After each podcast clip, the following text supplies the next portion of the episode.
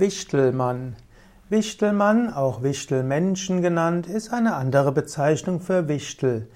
Wichtelmann ist also ein männlicher Wichtel. Ein Wichtel kann männlich sein, kann weiblich sein. Wichtelmann ist damit ein Fantasiegeschöpf, ein Fabelgeschöpf, ein, eine Sagengestalt. Ein Wichtelmann ist ein Geschöpf, das gerade in nordischen Sagen Gutes tut.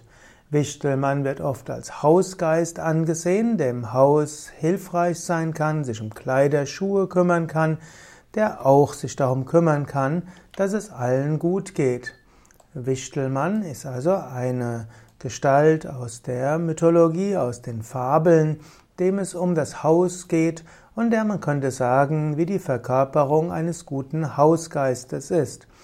Wichtelmann, Wichtelmenschen gibt es als Puck, als äh, Puck mit einem K, mit, mit Seka. Wichtelmann ist auch der Hauself.